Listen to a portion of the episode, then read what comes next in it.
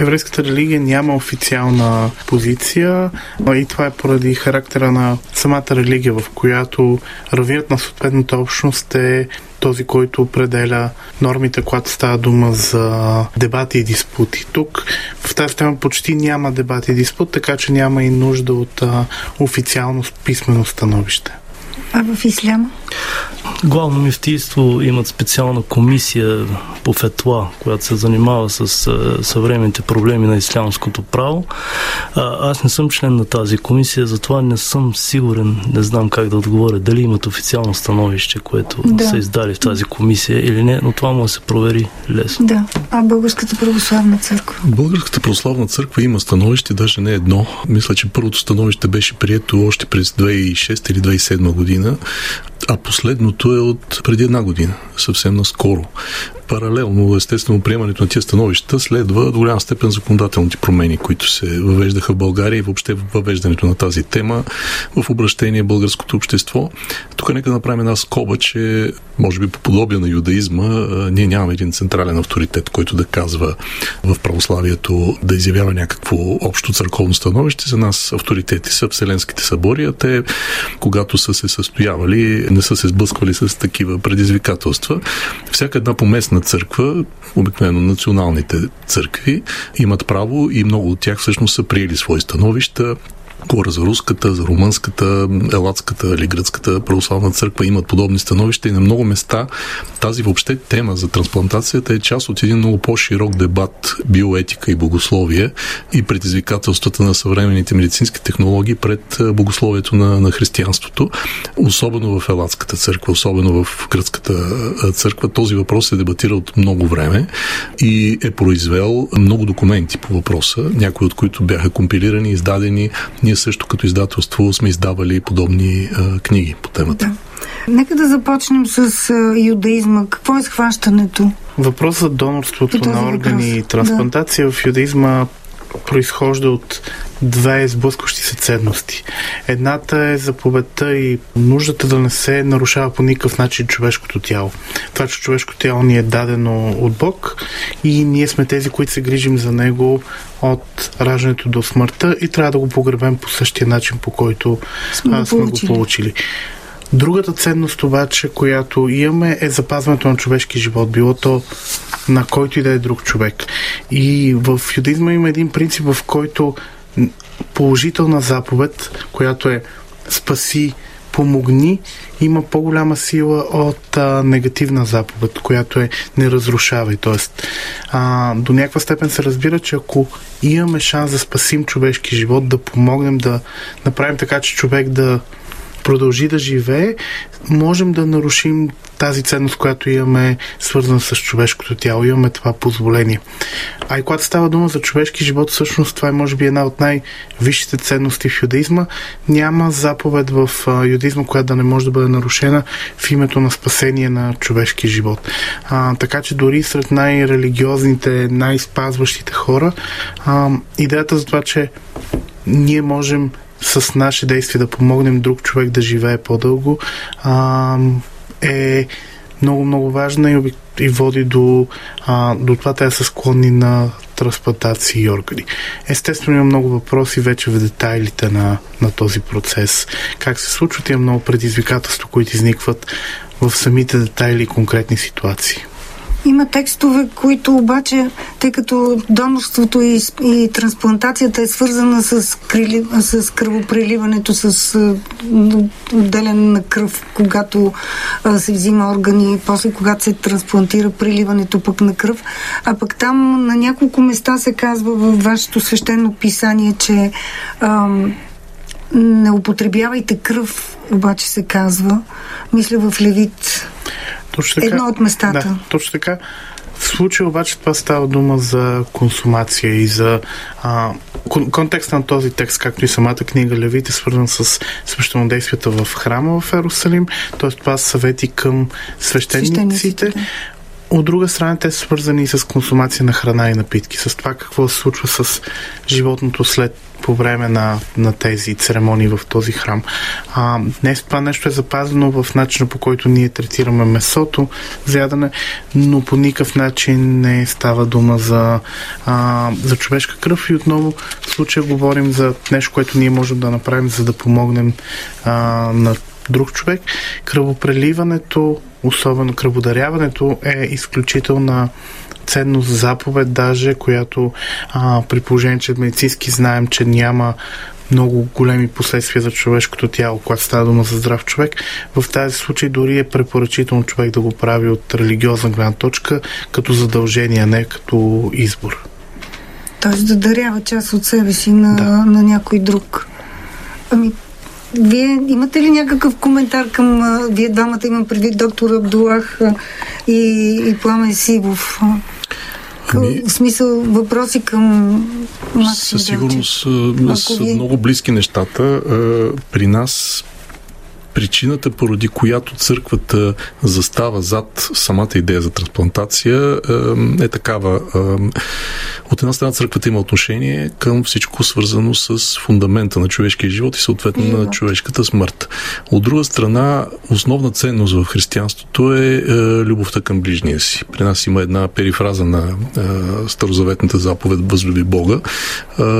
Възлюби, е, възлюби Бога и възлюби ближния като себе си. Е, това означава и по-нататък има един друг цитат в, в Евангелията, че няма по-голяма жертва от това човек да да даде живота си за, положи за, живота, положи си, живота си за ближния си. А, което означава, че а, ние не можем да имаме такова как да кажа, култово отношение към телесността въобще.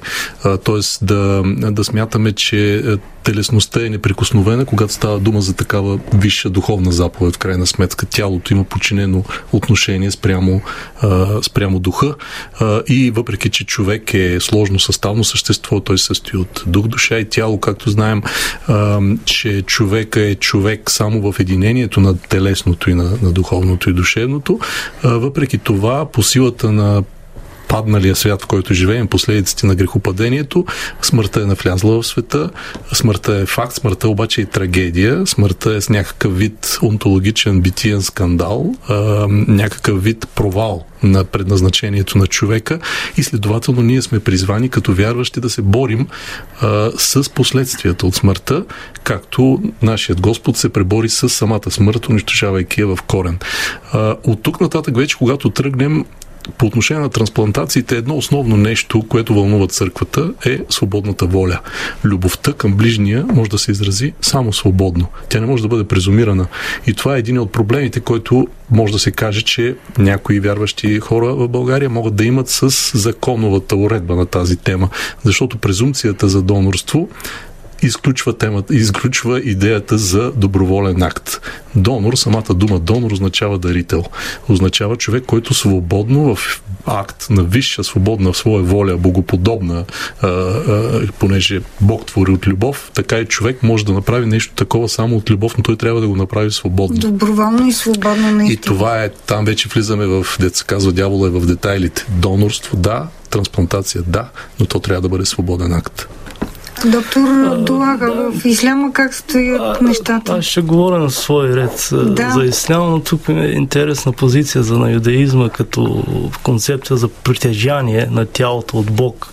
Ако може още малко пояснение. Тоест в възкресението, съживяването на телата, в отвъдното с, се възприема, че с тези органи, които човек живее в земния живот или това е наистина един от големите спорове, който присъства в еврейската религиозна теология, е свързан с това. Много хора казват, аз не искам да си дарявам органите, защото един ден, когато Бог ни възкреси, аз ще, ще бъда без... без... Бъбрек, примерно. Как ще бъда без този орган? От друга страна, ние имаме множество а, въпроси, които това значи ли, че човек, който примерно е загубил крака си, uh-huh. следствие на инцидент ще се възроди без крак. Казва. Науката, съвременната наука в някаква степен отговаря на този въпрос, като са правени снимки с кирлянов апарат на хора, които са си загубили крайника, се вижда, че всъщност каквото и както и да се нарича това друго духовно тяло, този крайник си е там. Е, Доказано е това вече с физически апарат. Така че, в, така че отговора, който равините давате на хората е не. Няма никаква пречка за бъдещия свят това, ако, ако ние сега дарим орган, без значение дали го направим по време на нашия живот. Тук става дума и за а, органи, които можем да решим да, можем да, дарим, да. да дарим. Не само за органи, които се даряват след смъртта. А, освен това имаме и а, така трагичен прецедент на Холокоста, където много хора а, биват изпепелени. Те със сигурност, като невинни жертви, очакваме да бъдат върнати в бъдещия свят а, и да получат обратно телата си. Така че по-скоро, по-скоро юдаизма смята, че човек няма да загуби органите си, дори напротив, правейки добро за друг човек, това би му помогнало един ден преди бъдещия свят. Стигнахме до това как стои въпроса в исляма. Исляма разрешава доктор Абдулах. Това вече го казахме, но защо? В смисъл на какви текстове се опирате, когато казвате това? Трябва да признаем, че позицията от преди 50-60 години тръгва доста колебливо, с доста притеснение, но бавно и прогресивно до 1998 година, когато Световната асоциация на ислямските учени, забележете в Саудитска Аравия, преди 20 години, взема решение положително за донорството и трансплантацията, разбира се, с много подробности и детайли. Но основният текст, на който се базират е кораничен текст, е, в който се казва който спаси човек, сякаш е спасил всички хора и контекста, лингвистичният контекст на този кораничен аят е убийството, което се случва между първите синове на Адам. Така че, който спаси човек, сякаш спасява всички хора. Тук става въпрос за човешкия живот. Се взема в предвид и по-късно, още от 10-11 век, ислямското право започва много силно да се развива върху този базов критерий спасяването на човешки живот и живота, както е, чухме и в юдаизма, и в християнството. Затова от основните цели на ислямската религия се превръща опазването на човешкия живот. Разбира се, там има подобно правило, както чухме и в юдаизма, че не се допуска вреда върху човешкото тяло, нито се понася вреда. Но ето именно за това са подробностите около този проблем с донорството и трансплантациите. Разбира се, донорство на тъкани, клетки, флуиди е безпроблемно. Тук разрешението е ясно. Разбира се, при установена сърдечна дейност, абсолютна смърт, при неналичие на дишане, отново имаме консенсус между учените, че може да се е, даряват със съгласието на, на, на, на мъртвеца органи. При мозъчната смърт вече нещата се осложняват. Там се осложняват, защото имаме сърдечна дейност, тук имаме дишане и тук е, проблема става изцяло етичен. Нали?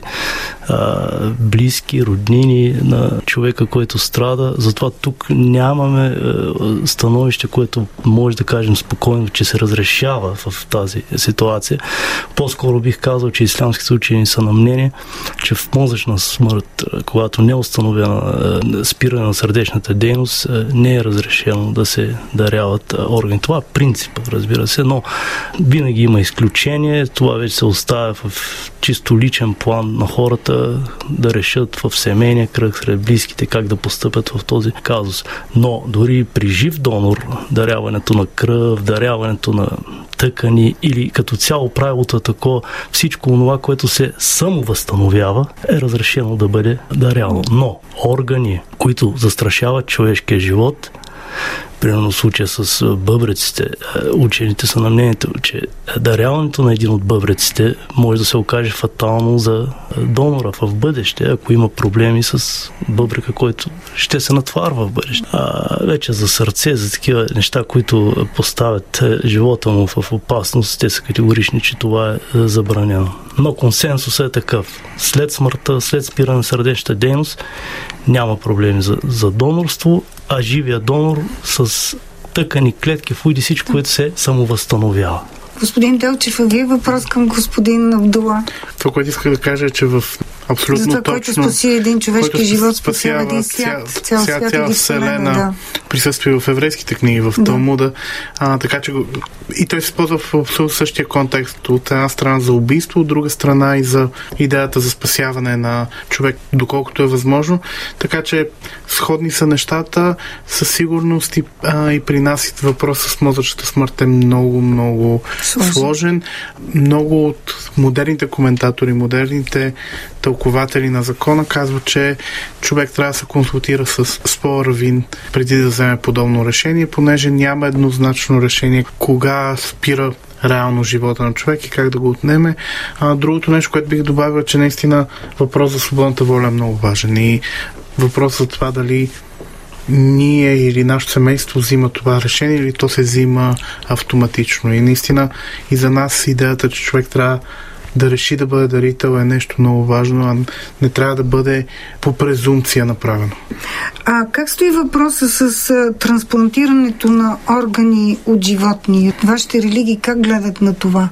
Примерно в исляма, където не се употребява свинско месо, допуска ли се трансплантация от животно, орган на животно, както прасета, правено още преди 900 години, срещнах някъде в тази литератури. Допуска ли се такова нещо в юдаизма също въпроса ми? Господин Сивов и вие, нали, може да се включите?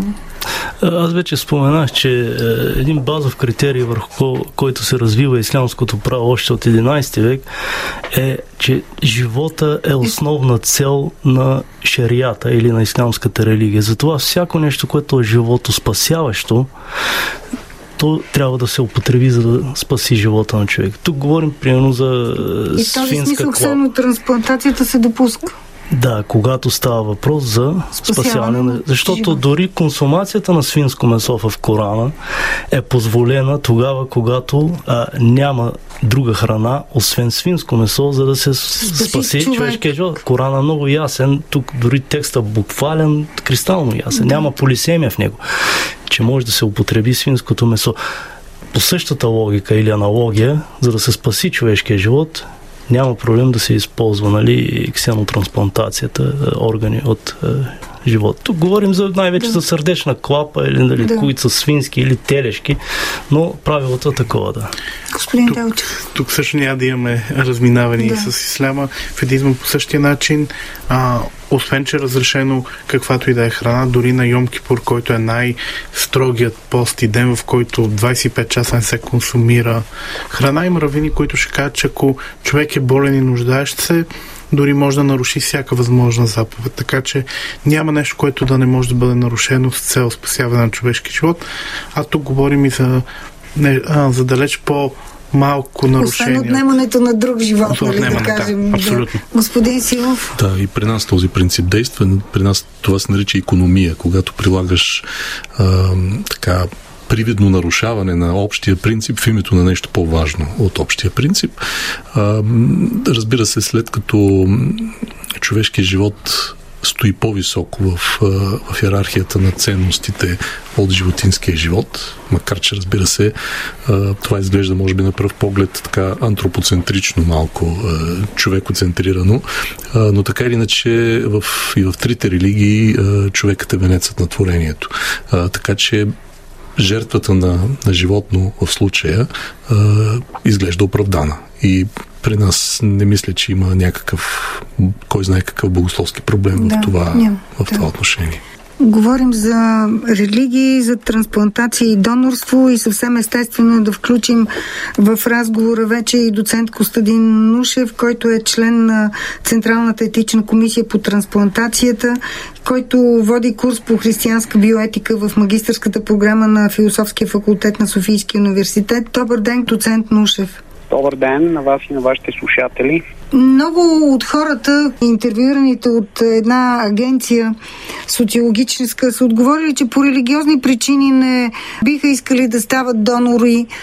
А пък се оказва, че всъщност нито една от трите аврамически религии а, няма пряка забрана, напротив, приветстват това, че ще се направи някакъв акт на спасяване на човешки живот. Дали не става дума повече за суеверие, поради което хората отказват да участват в сложните процеси по трансплантация и донорство? Ами, сред религиозните хора, разбира се, има едно отношение към собственото тяло, интегритета на тялото и понякога с някакви религиозни позиции се разглежда донорството като някаква форма на накърняване на пълнотата и целостта на своето тяло, на собственото тяло. Но от християнска гледна точка, даряването на орган, на тъкан, даряването на нещо свое е най-върховният израз на любовта към ближния, на милосърдието, на състраданието. И не случайно в Евангелието Исус Христос казва, че няма по-голяма любов от тази да положиш душата си, да положиш живота, живота си, си да. за своя ближен. Но в историята на нравствените позиции и отношения и на християнството, дори към тези съвременни методи на трансплантация и донорство, е имало един такъв период, в който отношението на християните към а, тази така практика на донорство се е разглеждало предимно през призмата на нравствените задължения към самия себе си, на грижата за собственото тяло. Постепенно обаче, разбира се, на преден план излиза това, което е и в духа на евангелската нравственост именно грижата, съзнателното добротворство, съчувствието, състраданието, това, което в хуманистичната философия етика се нарича алтруизъм, но християнството акцентира на безкорисното милосърдие, безкорисната любов към ближния, в която даряваме а, нещо и дори жертвоготовността да се достигне до това самопожертвование, това да се откажем от нещо а вие, да, а вие тези 33 или 35%, които отказват по религиозни причини да бъдат донори и да участват в тези сложни процеси по трансплантацията, аз пак казвам, защото то не е само нали, донорството, има още много куп неща около това. Дали хората, които отказват по религиозни причини, го правят от невежество или просто защото искат да се скрият зад нещо като религиозни убеждения? И не могат просто да кажат не, ами, честно ами, отговаряйки а... на въпрос. Защото се страхуват по една или друга причина. Съображенията може да са най-различни. Може да са така религиозно мотивирани, а може те да се въздържат например, заради възприятие... Чисто суеверие, може би, да не предизвика съдбата да, възможно, възможно е и да има такова малко по-превратно и крайно разбиране, тълкуване на своите религиозни вярвания и виждания, а може да е и а, въздържаност, резервираност а, поради възприятие принцип на мълчаливото съгласие а, на самата система, при която а, се приема, че ако отсъства изрично несъгласие, ние знаем, че закона и а, практиката предвижда възможността всеки един а, гражданин, всеки един човек да декларира изричното си несъгласие да бъде донор и тогава той влиза в този регистър на лицата, изразили своето а, така волеизявление като изрично несъгласие. Но всеки, който не е а, декларирал изрично несъгласие, се приема по презумпция, че е съгласен. Много хора считат, че... Че това е достатъчно че да, че това е достатъчно, но пък някои религиозно така мислещи хора считат, че м- това разширително тълкуване на презумпцията за съгласие може да стане причина за някаква форма на злоупотреба, т.е. да не е на лице съгласие, но медицинските власти, примерно, да не уведомят близките в а, разумния срок, да се пристъпи към експлантация на органи на тъкани без тяхното съгласие и понякога има такива страхове, да кажем, че може да се злоупотреби а, от а, медицинските власти с тялото на някой родственик, близък. И поради това, значи, по-скоро е като липсата на достатъчно доверие в медицинските практики, в системата, която съществува и функционира, доверие към уважението към тялото, към а, честа, достоинството на да речем покойника, когато е донор. Иначе, например, за донорството на бъбрек, знаем, което е от жив донор, едва ли някоя майка или някой близък родственик, който е генетично съвместим и може да бъде донор, едва ли може да си представим такъв тип религиозно разбиране, че по-добре и отказ да... от донорството. Да, да. отказ по-добре Във да всички... и втория бъбрек, отколкото да помогнем за животоспасяваща операция Във всички... на някой наш близък. Във всички случаи се създават и сложни правни казуси, които те първо ще трябва да бъдат уточнявани и така нататък. Аз ви благодаря за това включване. Всичко добро. Всичко Както виждаме, няма религиозни пречки. Пречките са понякога лични и понякога имат за цел да скрият нашето истинско отношение, когато казват, че по религиозни причини, по-скоро, отколкото наистина основания в каноните на трите религии. Съществуват пречки, които са изведени чрез интерпретация на религиозни текстове в исляма специално. Това е забраната за самоубийство, забраната за гаврене с труп и е, собствеността на всичко, че е в ръцете на Бог. Тези три доктрини понякога се интерпретират така, за да бъдат като щит срещу донорството и трансплантациите, но разбира се, там текста има съвсем друга цел. Самоубийството, вредата върху тялото, гаврата с труп. Дори пророка е забранявал и е наказвал тези, които се гаврат с трупове на хора от други религии. Говорим за 7 век, да. е, нали, в времето на войни и така. Така че там целта сама по себе си е гавра и вреда с тялото, а тук говорим за цел, която е животоспасяваща, така че според мен няма връзка и трябва да се разсеят съмненията и тези грешни интерпретации върху тези религиозни текстове. И нека да кажем, че всъщност и трите религии поставят живота като висша ценност, нали? Да, доколкото може да има някакви богословски или псевдобогословски притеснения по отношение на трансплантацията, да взема аз решение, примерно да не си даря органите след смъртта, защото видите ли при възкресението този орган ще ми липсва да се върнем пак нали, на тази тема. Истината е, че научната истина е такава, че тялото след смъртта става подвластно на естествените процеси на тление. С или без бъбрек от тези органи не остава нищо. Така че при възкресението вече, тук вече се различаваме при всички положения в детайлите, какво точно ще бъде това възкресение, кои ще бъдат възкресени, но при нас няма такова разбиране за възкресението, че ние ще бъдем възкресени в абсолютно идентичните си тела, каквито обитаваме в момента има едно разбиране, че това са тела, които ще бъдат подобни на тялото на Христос, когато той се е явил след възкресението си, т.е. едно тяло вече освободено от греховността, на тление, греховността и тлението, което означава автоматично, че всичко това, което ние възприемем като телесност, тогава ще бъде различно. Господин Делчев, заключителни думи. Ами аз също бих искал да се обърна към вашите слушатели с призив, ако човек наистина се колебае какво решение да вземе, да се обърне към своя духовен да. учител, свещеник, имам, равин, който да му разясни позицията на религията, за да може да направи. Мисля, че и тримата тук споделихме, че вярваме в информирания избор и наистина би било жалко да а, за някой да не може да помогне, смятайки, че неговата религия му забранява. Затова моят призив е наистина към хората да потърсят своите учители и своите духовни водачи, които да им помогнат да вземат това решение. Темата е сложна. Очевидно ще трябва да бъде продължена и погледната вече от правна гледна точка. Благодаря ви за вашето участие. Ние благодарим благодарим.